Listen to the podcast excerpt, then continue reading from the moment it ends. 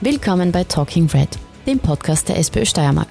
Mein Name ist Julia Lienhardt und ich spreche heute mit Dominique Mras und Anna Robosch über das Thema Transidentität. Am Ende dieser Folge wisst ihr, was es bedeutet, trans zu sein. Ihr kennt wichtige Fakten und Begriffe in diesem Zusammenhang und die Antwort auf die am häufigsten gestellten Fragen. Damit schützt ihr euch vor Unwissenheit, könnt in Diskussionen besser argumentieren und trägt zu einer diskriminierungsärmeren Gesellschaft bei. Viel Spaß mit dieser Folge.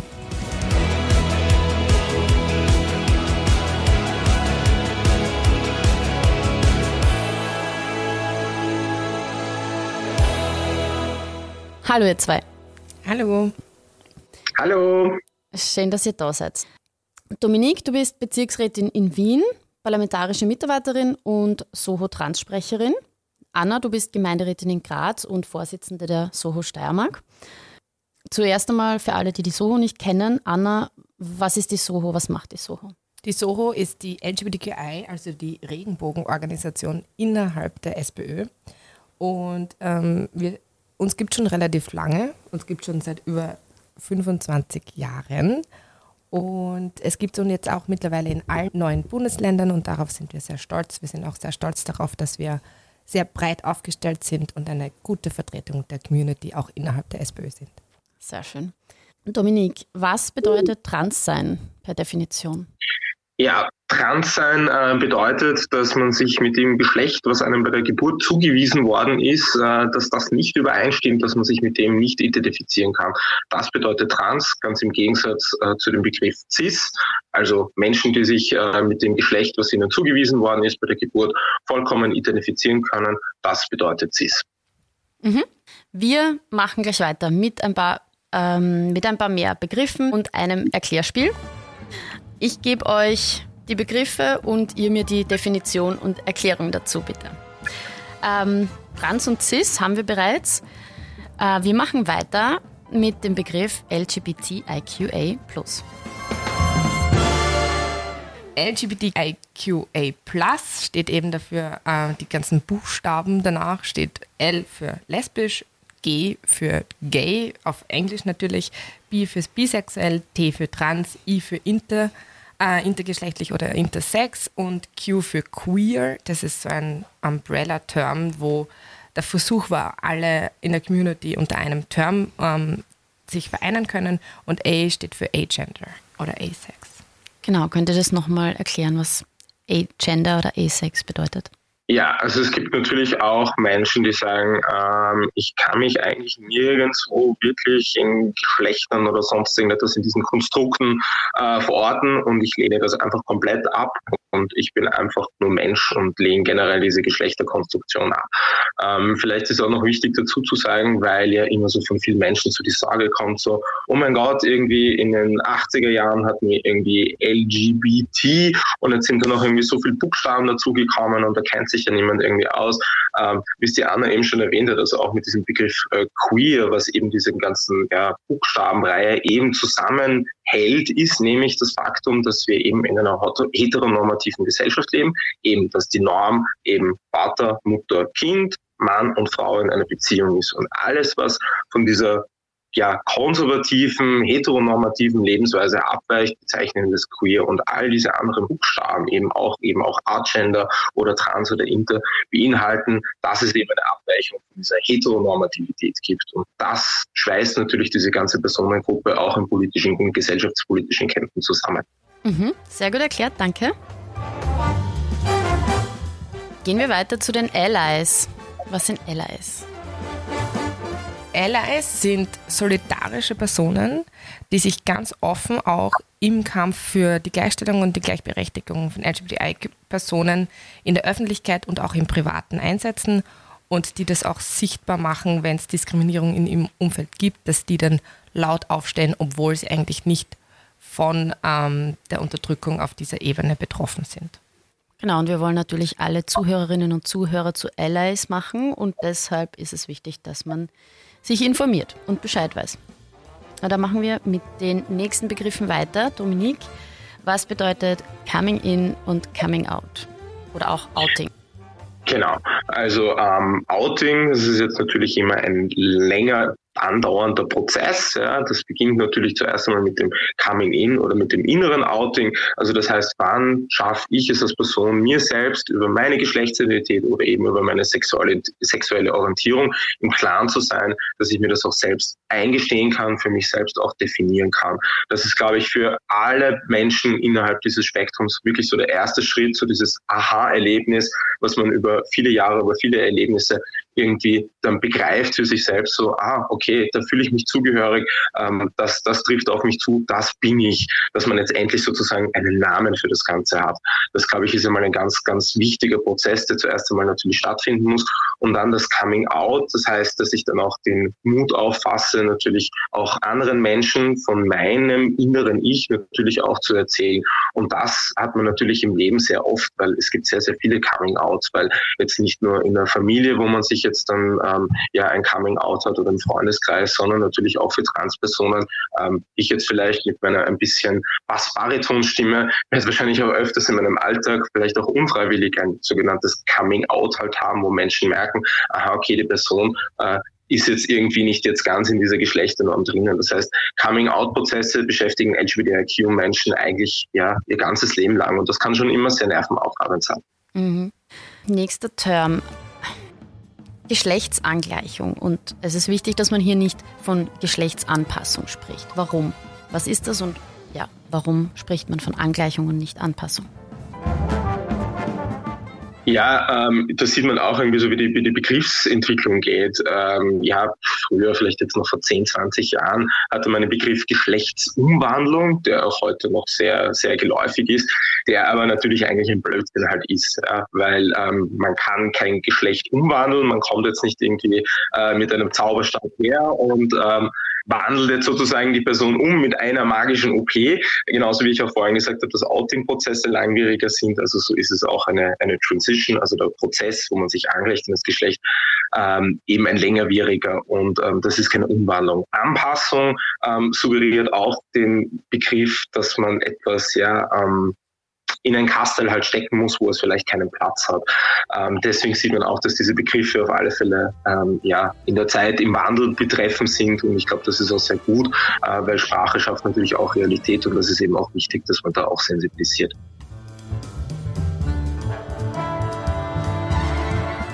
Ähm, was ist ein Deadname? Anna, magst du? Anna, ja. magst du?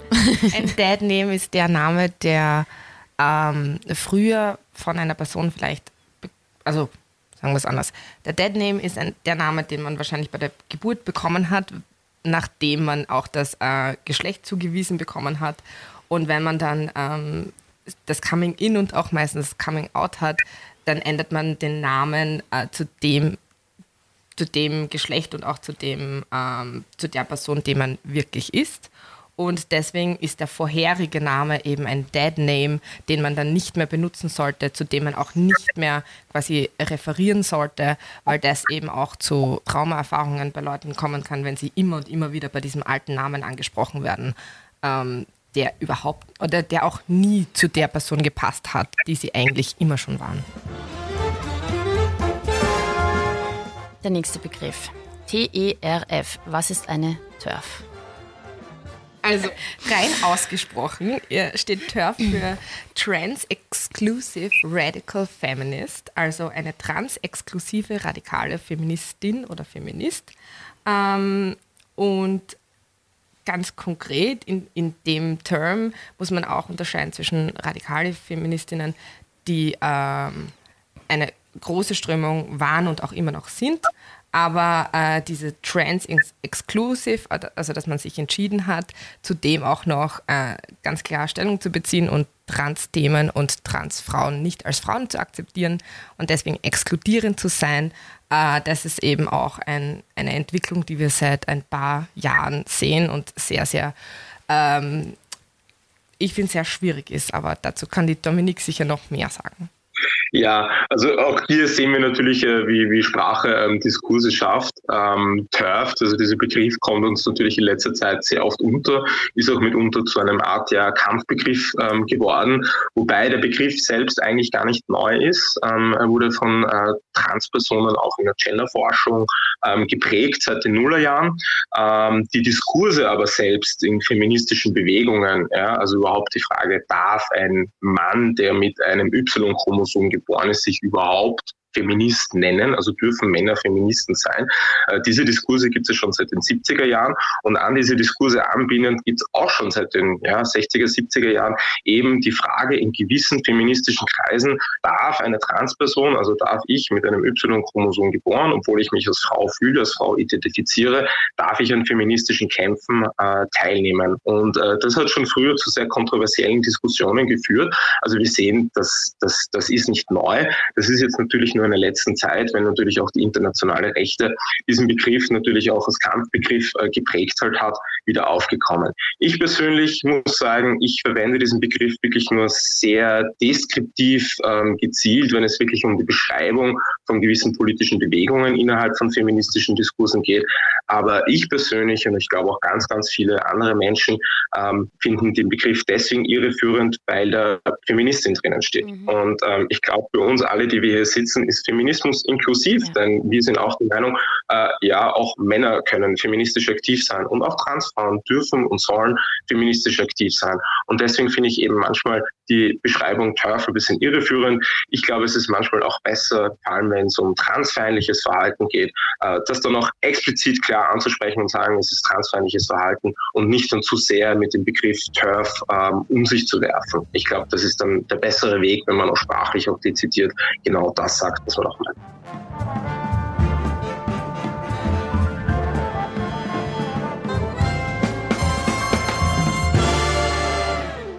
An die Anna, transfeindliche Aussagen haben uns kürzlich ähm, beschäftigt, weil sie in den Medien sehr präsent waren. Wie begegnen oder wo begegnen dir transfeindliche Aussagen und äh, wie ist deine Reaktion und wie sind deine Antworten drauf? Also mir begegnen transfeindliche Aussagen meistens eben online oder wenn ich im Umkreis von Transpersonen in zum Beispiel der SPÖ oder auch in, in meinem Freundeskreis oder in meinem privaten Umfeld bin, dann gibt es sehr oft quasi diese Reibungsfläche, die direkt auf, nicht nur auf dem Rücken von Transpersonen ausgetragen wird, sondern auch in deren Gesicht. Und das äh, finde ich, also diese, diese aufgeheizte Stimmung, dieses Anfeinden, dieses wirkliche Diskreditieren in der Öffentlichkeit und auch im Privaten ist ähm, meiner Meinung nach massiv zugespitzt worden und da hat massiv zugenommen. Und äh, deswegen glaube ich, dass man da vor allem als SPÖ, vor allem als SPÖ noch einmal, ähm, ganz klar Stellung beziehen muss. Und das muss eine solidarische Stellung sein. Das muss eine ganz klare ähm, sich neben diese Personen stellen und für diese Personen einstehend sein. Und das erlebe ich sehr wohl auch in der SPÖ, dass wir das tun, aber wir sind auch in der SPÖ leider nicht gefeit davor, diese Diskurse auch intern bei uns zu führen und leider auch sehr hart zu führen.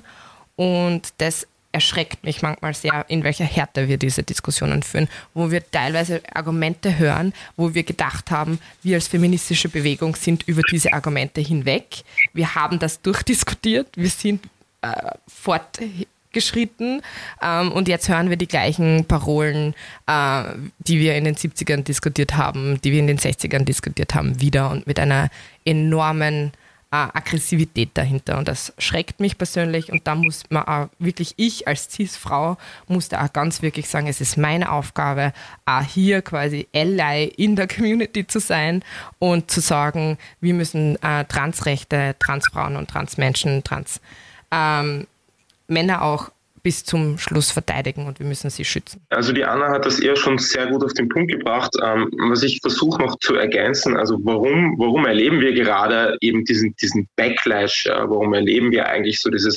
Recycling von äh, homofeindlichen Diskursen, was wir in den siebziger, achtziger Jahren gehabt haben, äh, wo sehr far von Rechten und Konservativen gesagt worden sind. Äh, Homosexualität ist eine Geisteskrankheit. Äh, homosexuelle Männer groomen und locken kleine Kinder in ihren Kult und äh, sind pädophil. ähm, dass äh, Homosexualität ein Trend ist, dass Jugendliche sich mit Homosexualität anstecken, ähm, dass es eine, wie gesagt, eben eine Krankheit ist und ein Trend, der so um sich greift. Und äh, das war ein langer, langer, langer harter Kampf, um äh, der Mehrheitsgesellschaft äh, versuchen beizubringen, so hey, da handelt es sich um Menschen, die genauso Menschenrechte verdient halt haben. Und Transpersonen sind ja auch immer Seite an Seite bei diesen Kämpfen mitgestanden. Leider waren halt Transpersonen in diesen Kämpfen leider oftmals unsichtbar. Und jetzt, wo es auch mehr Sichtbarkeit für Transpersonen gibt, konzentrieren sich natürlich Rechte genau auf die schwächste marginalisierte Personengruppe, wo natürlich auch das Bildungsniveau in der Mehrheitsgesellschaft nicht so da ist. Ergo, man kann genau wieder diese, also wirklich diese grauslichen Lügengeschichten, diese Verschwörungstheorien natürlich dann nochmal aufwärmen. Eben, Transpersonen ähm, sind geisteskrank. Äh, Transpersonen versuchen, Kinder trans zu machen, in einen Kult zu locken oder sind pädophil. Oder Transfrauen versuchen, andere Frauen auf Frauentoiletten zu vergewaltigen oder sexuell zu belästigen. Oder äh, Transmänner sind in Wirklichkeit nur äh, ja, verwirrte lesbische Frauen, äh, die von der Translobby dann trans gemacht werden. Also wir sehen, in diesen Diskursen äh, geht es ganz, ganz stark, äh, ganz viel um Untergriffigkeiten. Und wie die Anna gesagt hat, das ist vor allem, glaube ich, wichtig, dass äh, wir eben äh, Allies halt haben, auf die wir uns eben verlassen können. Weil Transpersonen, es gibt ungefähr wahrscheinlich Schätzungen von ein Prozent der Menschen sind trans. Das heißt, wir sind auf ja, Allies angewiesen, dass wir eben auch diese Verschwörungstheorien entkräften können.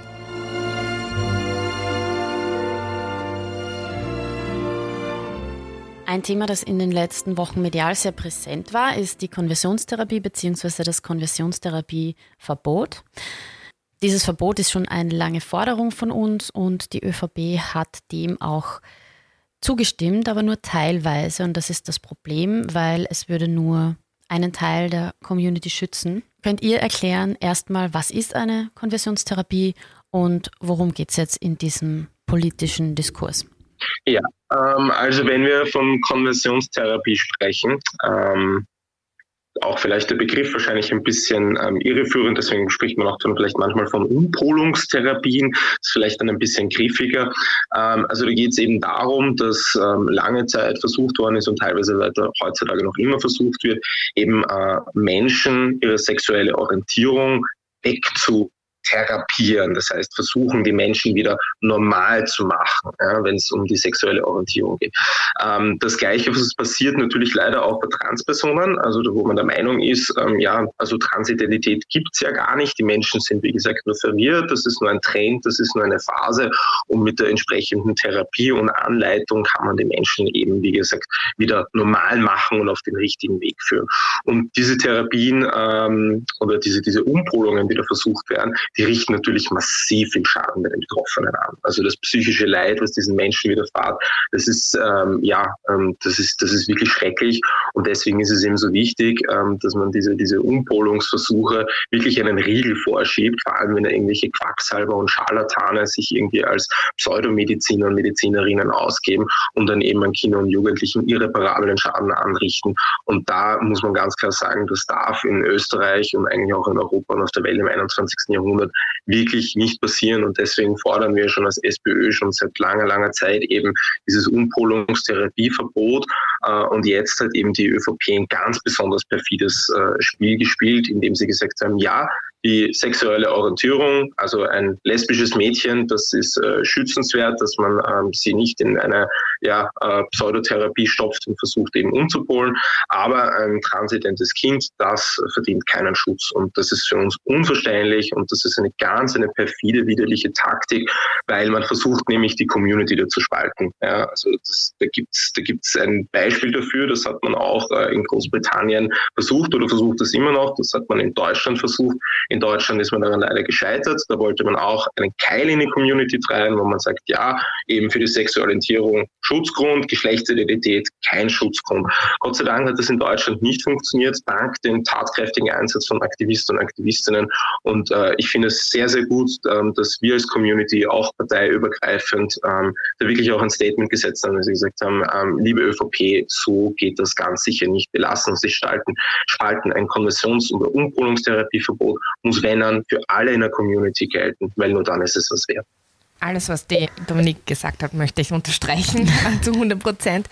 Ähm, nur ganz kurze Einschaltung ähm, für alle, die sich mit, mit diesem Thema oder was diese Therapie unter Anführungszeichen anrichten kann, noch nicht so ähm, auseinandergesetzt haben, gibt es ganz großartige äh, oder leider sehr anschauliche äh, Dokumentationen. In anderen Ländern gibt es nämlich diese Therapien ähm, sehr im großen Stil und wie viel ähm, auch im religiösen Stil ganz, ganz, ganz Ähm, schrecklich und wie viel Trauma und wie viel auch Persönlichkeitsverletzungen ähm, da passieren können, wie nachhaltig dieser Schaden durch diese Therapien sein können, ist, glaube ich, sehr vielen in Österreich nicht bewusst und deswegen möchte ich ganz kurz auch darauf hinweisen, da gibt es sehr gute Dokumentationen, die man sich anschauen könnte, um zu sehen, dass das ist nicht nur ein Gespräch, wo man versucht, die äh, Leute doch noch davon zu überzeugen, hetero zu werden, sondern das ist wirklich tief eingreifend in die Psyche, tief eingreifende Verletzungen in die Psyche. Und das, dass wir das immer noch quasi in Österreich zulassen, ist ein Wahnsinn. Und auch in Bezug auf Graz. In Graz hat es einen Artikel gegeben von einer Journalistin, die versucht hat, sich äh, quasi undercover in eines dieser Vereine, die angeblich diese Therapien auch in Graz anbieten, einzuschleusen. Und es ist festgestellt worden, dass es das auch in Graz gibt, dass das auch in Graz versucht wird äh, und dass das massiven Schaden für den, für die betroffenen Personen hinterlässt. Ja, ich wollte auch noch ganz kurz anmerken, ähm, also die Anna hat das auch gut beschrieben, also das, das ist Tatsache, das ist, das ist grausliche Realität, ähm, wo man wirklich einfach auch als Gesetzgeber etwas machen muss.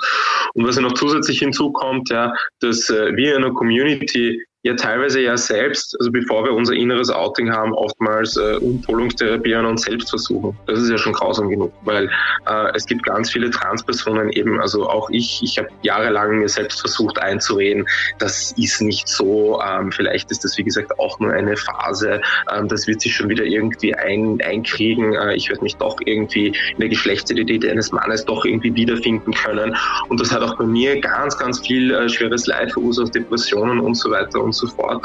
Und äh, deswegen eben diese Menschen äh, brauchen Hilfe und äh, nicht diese Hilfe, dass man denkt, äh, das Ganze existiert nicht oder das kann ich wegtherapieren. Und äh, da müssen wir wirklich zusammenstehen und wirklich etwas tun, um dieses Leid zu beenden.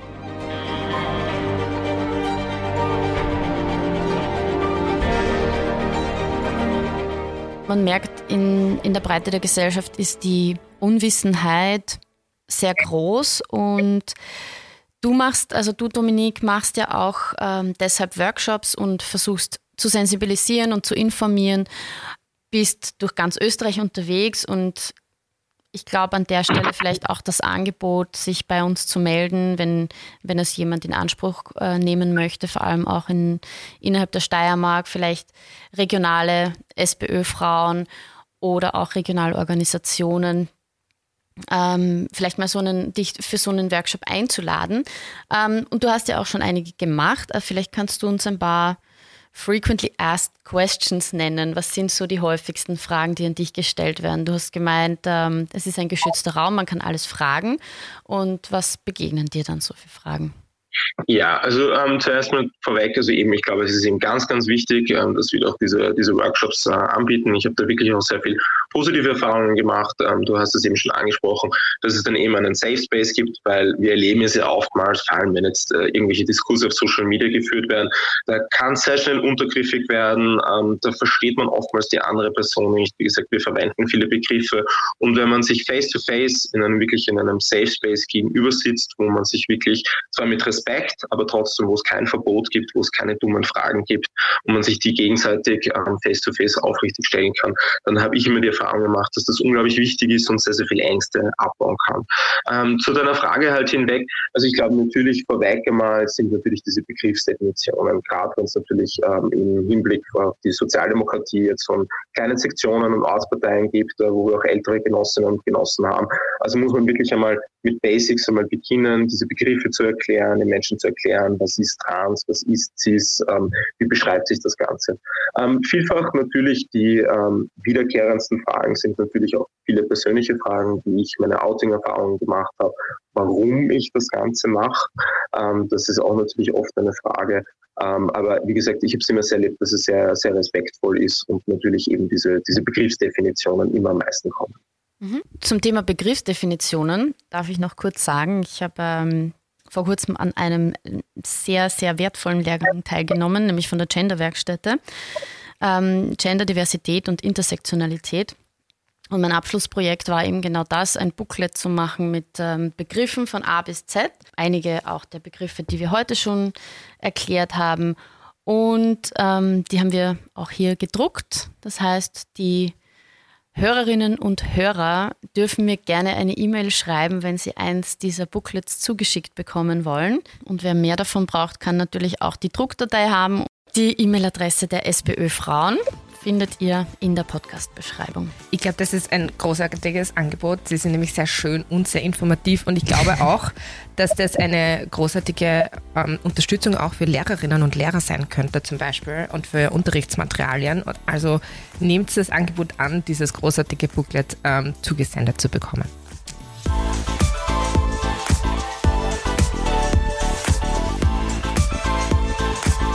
Dominique, magst du uns vielleicht noch in deine, in deine persönliche Geschichte mitnehmen, dein Coming-in, dein Coming-out, die Reaktionen, den Support, aber auch die Bürokratie, vielleicht die Quintessenz daraus, was du dir an Verbesserungen von der Politik wünschst und was du dir dann auch für andere Menschen, die in dem Prozess stecken oder am Anfang von dem Prozess stecken, ähm, was du denen mitgeben möchtest.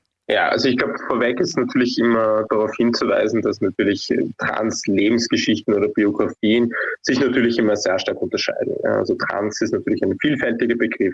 Wie das Menschen für sich selbst wahrnehmen, ihre Geschlechtsidentität, ist natürlich immer etwas sehr Individuelles. Das sage ich einfach immer nur vorweg, weil ich glaube, das ist einfach immer wichtig dazu zu sagen, dass es um persönliche Geschichten gibt. Und äh, eben, ich glaube, es ist auch manchmal wichtig für Menschen, auch wenn es uns wirklich immer schwerfällt, auch über persönliche Erlebnisse, weil auch viel Diskriminierungserfahrungen, viel Leid, viel Schmerz, aber natürlich auch Freude auch mit dabei ist, aber es eben ein sehr höchstpersönlicher Lebensbereich ist. Deswegen fällt es auch immer nicht so einfach. Aber ich werde versuchen, ein paar persönliche Sachen zu erzählen. Also ich habe vorher schon mal gesagt, also auch bei mir selbst, äh, natürlich merkt man, also auch wenn es um die sexuelle Orientierung geht oder um die Geschlechtsidentität, ja eigentlich schon immer sehr früh, also das mit einem selbst, dass man nicht normal ist oder nicht in diese Norm passt, dass irgendetwas anders ist. Aber bis man mal wirklich Begriffe dafür hat, äh, bis man auch das Bildungsangebot hat, dass man sich damit näher auseinandersetzen kann, das ist dann wirklich ein sehr langer Prozess. Und für mich hat es auch sehr lange gedauert. Also ich war erst, da war ich schon, ja, schon länger in der Pubertät, erst mit vierzehn oder so, dass ich überhaupt einmal im Internet, und wie gesagt, ich bin jetzt Mitte dreißig, also wir reden auch noch in einer Zeit, wo das Internet auch noch vom Informationsangebot sicher nicht die Bandbreite hatte beim Thema Transidentität, äh, was es heute gab. Also das heißt, ähm, es gab sehr limitiertes Informationsangebot, es gab keine Beratungsstellen, kein gar nichts. Also das heißt, ich habe das wirklich sehr, sehr lange ähm, mit mir herumgeschleppt, habe versucht, mir das immer selbst zu sagen, dass dem halt nicht so ist. Ähm, habe das versucht, einfach schön zu reden, wegzureden. Ähm, und das hat dann wirklich sehr, sehr lange gedauert, ähm, bis ich eben auch ja, schwerste Depressionen gekriegt habe, ähm, teilweise auch Suizidgedanken, suizidal war. Und ähm, das hat sich dann natürlich so lange hochgeschaukelt, äh, bis ich tatsächlich wirklich ähm, eines Silvesterabends einen kompletten Nervenzusammenbruch einfach gehabt habe. Und äh, da mich dann Gott sei Dank, ja, in, in, also mir Hilfe gesucht habe, äh, in Therapie gegeben habe und dann endlich erstmals über meine Geschlechtsidentität überhaupt reden konnte. Ich habe das so für mich so tief vergraben. Also ich habe niemals in meinem Leben wirklich oft mit irgendjemandem reden können, einfach aufgrund von Angst, von Scham, von ja, Angst vor Ausgrenzung. I'm drowning in fire, even if it's just inside my head.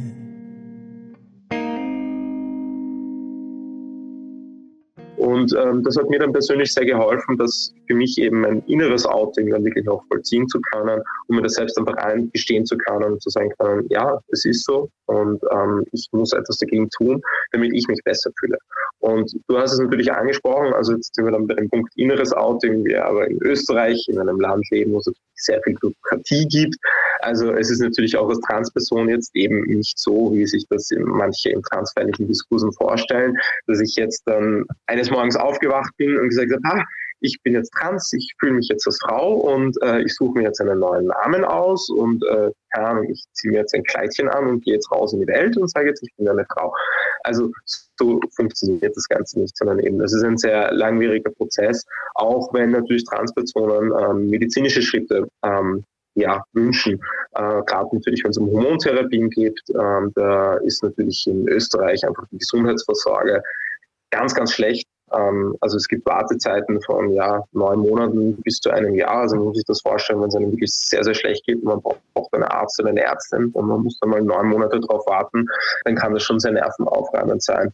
Und das war damals, wie gesagt, wirklich eine, eine enorm schwierige Zeit ähm, für mich, auch diese ganzen medizinischen Schritte zu setzen. Man braucht psychiatrische Gutachten, psychotherapeutische Gutachten, Stellungnahmen et cetera, auch für die Personenstandsänderung. Äh, das kostet auch alles viel Geld.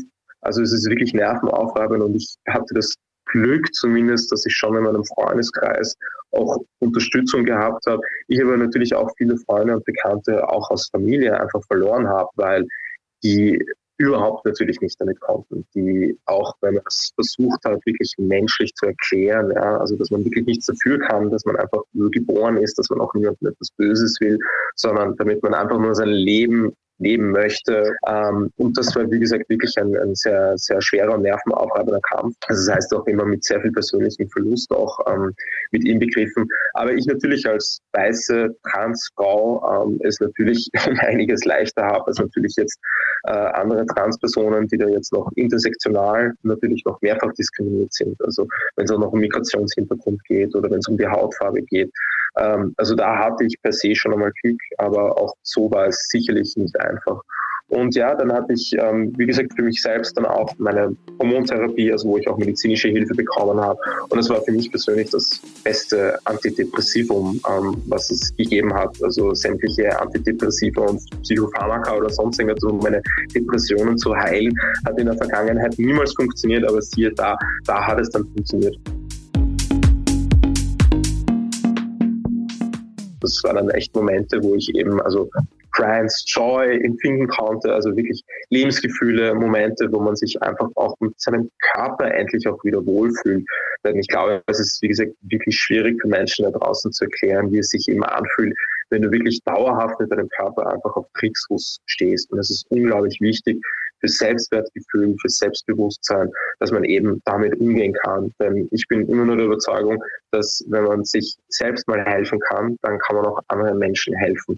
Und ähm, ich war sehr froh, weil ich hatte mein äh, Outing, wo ich schon bei der SPÖ war und äh, ich wirklich sehr große Sorge damals hatte, weil es ja auch kaum Transpersonen gibt, die in der Politik sichtbar sind. Und ich habe mir eigentlich gedacht, okay, wenn ich mich jetzt oute innerhalb der Sozialdemokratie, dann würde es das eigentlich sein. Und ich habe Glück gehabt, dass ich eben äh, in Wien in einem Bezirk aktiv war, der mich da auch unterstützt hat. Ich hatte wahnsinniges Glück, dass es eben die SOHO gibt, ähm, unsere L G B T I Q-Organisation, die da auch wirklich auch Empowerment auch leistet und, und mir auch damals auch Mut gemacht hat, mich auch bei der Hand genommen hat und unterstützt hat.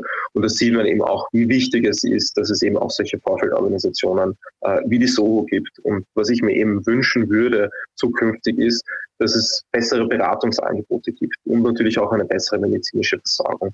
Denn wir sind gerade vor allem, was der ländliche Bereich betrifft, was das Beratungsangebot betrifft, denn das machen ganz viele Ehrenamtliche. Das sind keine bezahlten und ausgebildeten Sozialarbeiter und Sozialarbeiterinnen, sondern eben, das sind meistens Transpersonen, die selbst wissen, wie, Entschuldigung, den Ausdruck, wie beschissen die Situation ist, wenn es um Beratung, äh, um Peer-to-Peer-Beratung und Unterstützung geht, die dann selbst diese Unterstützungsleistung bieten. Und selbst da ist das Problem, dass wir gerade im ländlichen Bereich auch da für eine Selbsthilfegruppe, weil ich schon so überlastet sind mit Arbeit, selbst da schon Wartezeiten haben. Und ich würde mir halt wirklich wünschen, dass da auch der Staat für Sozialarbeit und für Bildungsangebote mehr Geld in die Hand nimmt, damit eben, wenn es Betroffenen schlecht geht, dass sie auch Hilfe bekommen. Und ich glaube, das, das steht uns allen einfach zu und wir alle sind einmal im Leben an einem Punkt, wo wir Hilfe brauchen. Und ich glaube, das ist eben ganz, ganz wichtig, dass man auch diese Hilfe bekommt, damit man später hoffentlich auch diese Hilfe, die man mal bekommen hat, auch wieder zurückgeben kann.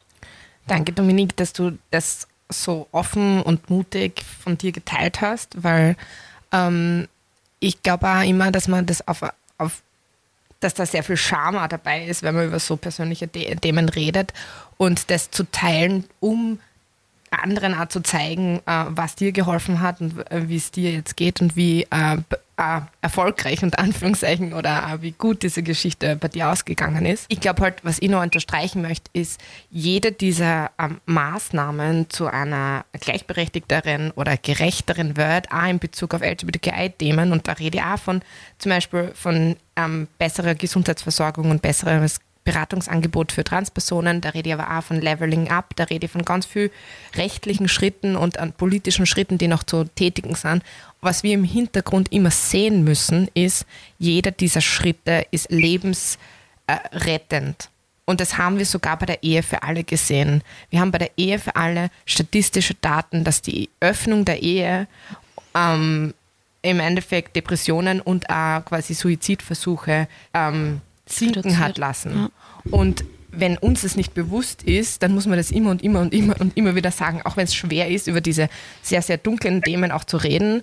Aber jedes dieser Maßnahmen in der Zukunft, die, wo wir Schritte in die richtige Richtung machen, um Transpersonen mehr zu unterstützen, um L G B T I-Personen mehr zu unterstützen, wird Kindern und Jugendlichen, aber auch älteren Personen äh, das Leben erleichtern und wenn nicht überhaupt auch das Leben retten. Und in dieser Deutlichkeit muss man das, glaube ich, auch sagen, ähm, auch wenn wir heutzutage immer und immer wieder hören, so von wegen, ja, wir haben eh schon alles erreicht und wir sollen uns nichts anstellen, das Thema ist eh schon quasi durch. Wir merken, dass das Thema nicht durch ist, wir merken, dass es immer noch sehr viele psychische Probleme associated äh, mit dem Thema gibt. Und da bin ich lieber diejenige, die ähm, dafür kämpft, dass diese psychischen Probleme und diese psychische Belastung auch geringer wird durch eine offenere Gesellschaft, durch bessere politische Unterstützung, als diejenige zu sagen, so von wegen, ja, das passt eh schon, das haben wir eh schon durchgekaut. Ja, ich sage auch danke fürs persönliche Teilen und ähm, dass du, indem du so offen damit umgehst, die Sensibilisierungsarbeit machst und wahrscheinlich aber gleichzeitig eben immer wieder an Dinge erinnert wirst, die man einfach hinter sich lassen möchte und deshalb wahrscheinlich die Arbeit doppelt so schwer ist und du für diese Arbeit ganz viele Allies brauchst. Was kann ein Ally machen? Was soll ein Ally machen? Ja, also zuallererst, glaube ich, ist es mal wichtig, ähm, auch Ally außerhalb des Pride Month zu sein. Also es ist super, dass wir den Pride Month haben und dass wir da viel Sichtbarkeit haben und äh, Regenbogenflaggen zeigen und Pride Flags zeigen und so weiter und so fort. Aber ähm, ja, wir brauchen auch in anderen Monaten Unterstützung. Es gibt auch in anderen Monaten leider ganz, ganz schlimme äh, Diskriminierungsfälle. Auch das Thema Hate Crimes, also ähm, dass äh, L G B T I Q-Personen Gewalt angetan wird, ähm, das ist im Begriff ähm, ja, dramatisch zu steigen und ähm, da braucht es einerseits natürlich Zivilcourage, das geht jetzt nicht nur im Thema L G B T I Q-Bereich, sondern natürlich gesamtgesellschaftlich, aber eben, wenn ich sehe, dass Menschen auf der Straße, in der Öffentlichkeit äh, angegangen werden, äh, diskriminiert werden, vielleicht Gewalterfahrungen machen, dann ist es ganz, ganz wichtig, dass ich ihnen Zivilcourage zeige und dass ich die Sicherheitsbehörden informiere, dass ich dazwischen gehe, ähm, auch wenn das sehr viel Mut ähm, erfordert. Aber das ist einmal wirklich das, das Basic Nummer eins, was ganz, ganz wichtig ist. Das zweite ist ähm, Bildung. Ähm, es ist auch wirklich wichtig, sich eben auch eben mit diesen Begriffen auseinanderzusetzen, wo auch ein gewisses Bildungsmaß auch hat und auch verstehen, was die Betroffenen von sich geben und auch eben auch verstehen, dass es eben keine Wahl ist, dass es kein Trend ist, sondern dass eben Menschen so geboren sind.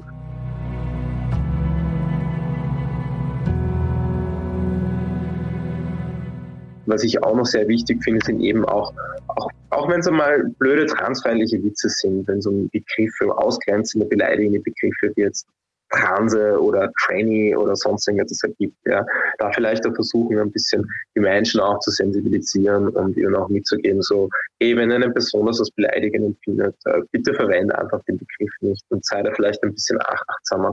Ich glaube, es geht hier vielfach wirklich einfach um Respekt, also es ist wirklich eigentlich nicht schwer, ein, ein Ally zu sein und eben auch Menschen dann auch in Schutz zu nehmen, wenn sie dann vor allem auch online äh, massiv untergriffig angegriffen werden. Also ich glaube eben, Cis-Menschen da draußen kann man sich halt nicht vorstellen, aber wenn ich auf Twitter irgendetwas in dem Kontext zu Transidentität poste, dann kann ich sicher sein, dass ich sofort irgendwelche blöden Kommentare oder Hasskommentare darunter habe.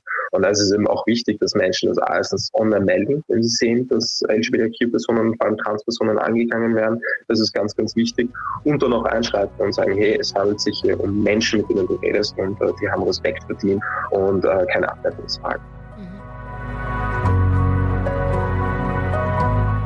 Wenn man diesen furchtbaren Hass ähm, sieht und darüber Bescheid weiß und wenn man auch über die Diskriminierung, die Transpersonen erfahren, Bescheid weiß, dann bitte nicht diese ganzen Bullshit-Argumente zu glauben von wegen, es würde äh, die, die Änderung des eigenen Geschlechts als Vorteil genutzt werden, um vielleicht Vorteile, keine Ahnung, im Sport oder in anderen Bereichen zu haben. Informiert euch einfach. Ich hoffe, wir haben heute auch ein bisschen einen Beitrag. Ähm, wir konnten dazu was beitragen. Anna, du trägst ganz viel dazu bei, indem du Vorsitzende der SOHO in der Steiermark bist. Und ich wollte dich auch noch fragen, was sind so deine Aktivitäten, nicht nur während dem Pride Month, sondern auch darüber hinaus. Aber da wir jetzt gerade im Pride Month sind, was sind gerade so die Aktivitäten und was steht noch an? Ja, ich darf ja ähm, SOHO-Vorsitzende in der Steiermark sein. Ähm, das ist auch ganz klar damit verbunden. Ähm, in Graz gibt es schon eine total starke Community, die sehr sichtbar ist, auch sehr sichtbar außerhalb des äh, Pride Months. Und wir haben uns als SOHO wirklich zum Ziel gesetzt, in jeder Bezirks, ähm, in jedem Bezirk, in jede Gemeinde, in jede Stadt, quasi in der gesamten Steiermark, ähm, die Pride-Flagge, also die Regenbogenflagge zu tragen. Wir müssen natürlich quasi jeden, jedes Pride Month und jedes Jahr kleine Schritte in diese Richtung machen. Aber ich bin dieses Jahr auch in noch mehr Städten und in noch mehr Gemeinden unterwegs gewesen, habe mit den Bürgermeisterinnen und Bürgermeistern dort gemeinsam die Regenbogenflagge aufgehängt.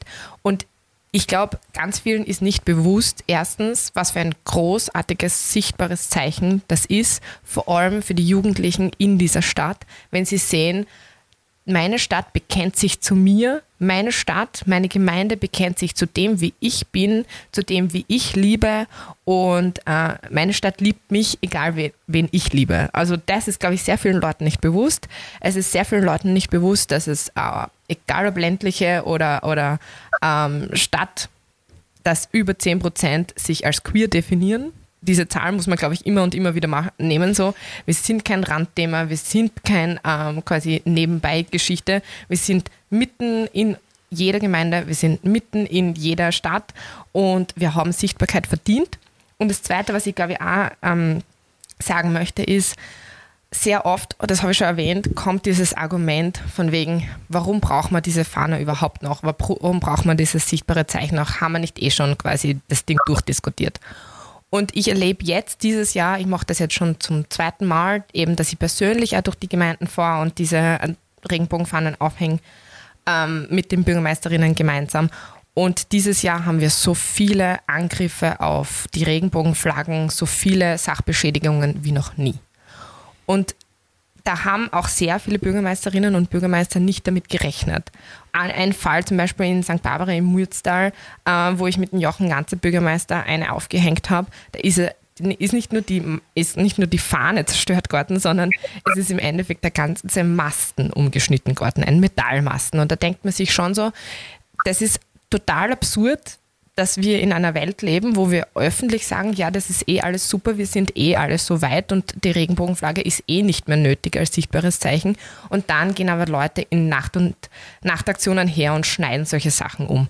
Und das hat, das ist natürlich total erschreckend und das macht mich auch wütend und das macht mich traurig. Aber auf der anderen Seite muss man auch sehen, wie viel Solidarität nach diesen Aktionen kommt. Und wie oft dann von den Leuten selber gesagt wird, na, wir hängen sie jetzt nochmal auf. Wir hängen sie so lange auf, bis sie hängen bleibt und wenn sie immer noch quasi zerstört wird, machen wir Regenbogen-Zebrastreifen, damit die dann quasi sichtbar das ganze Jahr über sind. Und diese Entwicklung, dass man da noch mehr Solidarität gibt und wo auch quasi etwas entgegensetzen kann, wenn die Bevölkerung oder gewisse Leute bei uns auch sagen so, wir haben das eh alles schon erreicht, wir haben das eh alles schon durchdiskutiert. Das zeigt dann immer den Leuten so, ah na, wir haben da noch sehr viel Arbeit vor uns, wir haben da noch sehr viel Sensibilisierungsarbeit vor uns und das ähm, quasi gewinnt auch sehr oft Allies im, für uns, die eben das ganze Jahr über dann Sensibilisierungsarbeit leisten. Und in Bezug auf ähm, eben das ganze Jahr über ist die SOHO in der Steiermark auch sehr aktiv, um in der gesamten Steiermark Workshops anzubieten, in der gesamten Steiermark äh, Sensibilisierungsarbeit anzubieten. Und wir machen auch, wir setzen auch ganz stark auf Stammtische, wo Leute eben auch ganz niederschwellig mit uns in Kontakt treten können und am Stammtisch genau diese Fragen stellen können, die sie dann zum ersten Mal mit einer direkt betroffenen Person diskutieren können. Und ich glaube, diese Begegnungen sind total wichtig und die finden eben das ganze Jahr über statt, nicht nur im Juni.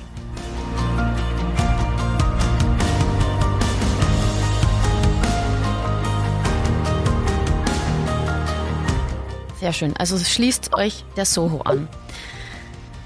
Und am ersten Juli findet der C S D, der Christopher Street Day in Graz statt. Kannst du uns noch genauer sagen, wann, wo Treffpunkt ist? Sehr gerne. Bitte kommt alle zum C S D in Graz. Ähm, er findet am ersten Juli statt. Wir sammeln uns ab zwölf Uhr in der Erzherzog-Johann-Allee in Graz. Das ist mitten im Stadtpark. Und ich wollte auch nochmal dazu sagen, die Pride und jede Regenbogenparade ist gestartet worden mit einer Riot, also mit einem, äh, mit einem Aufstand gegen willkürliche Polizeigewalt und vor allem auch in Bezug auf Transpersonen darf man nie vergessen, wenn wir jetzt heute auf eine Pride-Parade gehen und feiern können, und es ist auch eine Feier, aber es ist auch eine Demonstration für Rechte, die wir noch immer noch nicht haben. Uh, und wenn wir darauf gehen, sollten wir uns immer daran zurückerinnern, dass die erste Pride und dieser erste ähm, Aufstand vor allem mit Transpersonen an der vordersten Front gewonnen wurde und gestartet wurde. Und namentlich sind, werden diese Menschen oft quasi nicht gesehen und nicht sichtbar gemacht. Und deswegen möchte ich jetzt tun. Uh, das sind Marsha B. Johnson und Sylvia Rivera. Googelt die Personen, das sind großartige Personen, die... Ähm, die eben diesen Kampf ganz, ganz am Anfang in neunzehnhundertneunundsechzig gestartet haben mit der ersten Regenbogenparade weltweit neunzehnhundertsiebzig.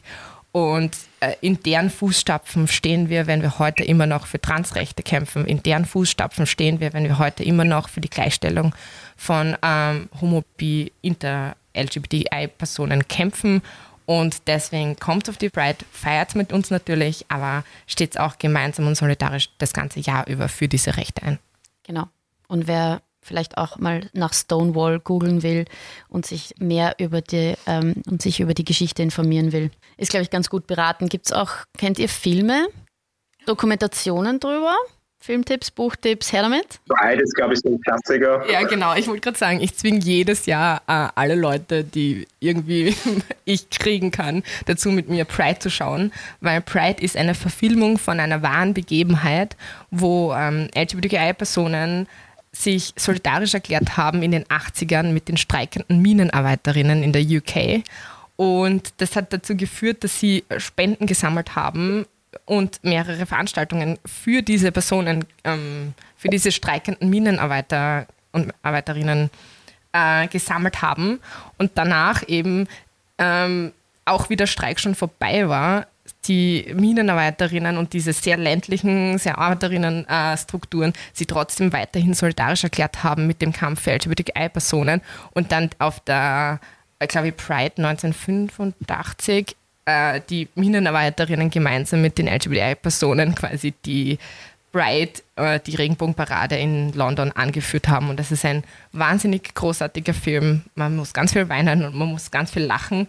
Äh, also schaut ihn euch bitte alle an, er ist großartig und man kann ihn sich zehntausend Mal anschauen, finde ich. Dominique, hast du auch noch irgendwelche Film- oder Buchtipps? Ähm, also Buchtipps kann ich äh, ganz, ganz schwer wirklich empfehlen äh, von Sean Frey. Uh, The Transgender Issue, gibt es auch mittlerweile jetzt auch eine deutsche Übersetzung davon, wirklich super, uh, von Felicia Ebert, Transfrau sein, das ist auch wirklich so ein, so ein Basic Book, wo auch ganz viele Begriffe erklärt halt werden und, und, und Diskurse, also kann ich auch wirklich sehr empfehlen. Uh, jetzt auch der Dokumentarfilm Feminism, What the Fuck, uh, kann ich auch mittlerweile sehr, sehr empfehlen. Also man sieht, also ein Bildungsangebot ähm, mangelt es wirklich nicht. Und äh, was mir auch noch ganz wichtig nochmal kurz zu betonen ist, ähm, weil die Anna das so mit äh, voller Power und mit Feuer gesagt halt hat, eben was, was die Pride eben auch ist, dass es auch eine Demo halt auch ist und eben auch, wie wichtig es eben auch ist, dass wir Aktivisten und Aktivistinnen auch wie Anna in den Bundesländern haben, denn eben immer, ich meine, ich komme aus Wien, wir machen L G B T I Q-Arbeit in Wien, in einer Großstadt, das ist zwar auch nicht einfach, aber das ist immer noch was ganz was anderes, als wenn man eben Aufklärungsarbeit im ländlichen Bereich macht, das ist um vielfaches schwieriger und härter, also deswegen ganz, ganz großen Respekt und wir brauchen ganz, ganz unbedingt ganz viele Allies und Aktivisten und Aktivistinnen und danke auch Anna, dass du dich da so reinhängst im ländlichen Raum. Ja, danke auch von meiner Seite.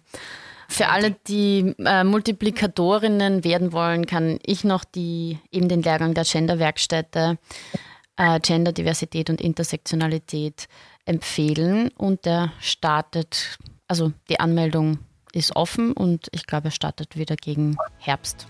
Ja, ich könnte noch ewig mit euch weiter diskutieren, muss ich ehrlich sagen. Ähm, Es hat mir extrem Freude gemacht, so wichtige Dinge mit euch zu besprechen. Aber wir sind jetzt schon so über der Zeit und ich will unbedingt, dass dieser Podcast noch ähm, vor dem ersten Juli natürlich rauskommt, damit möglichst viele zum C S D in Graz kommen. Deshalb danke euch beiden und bis zum nächsten Mal bei Talking Red.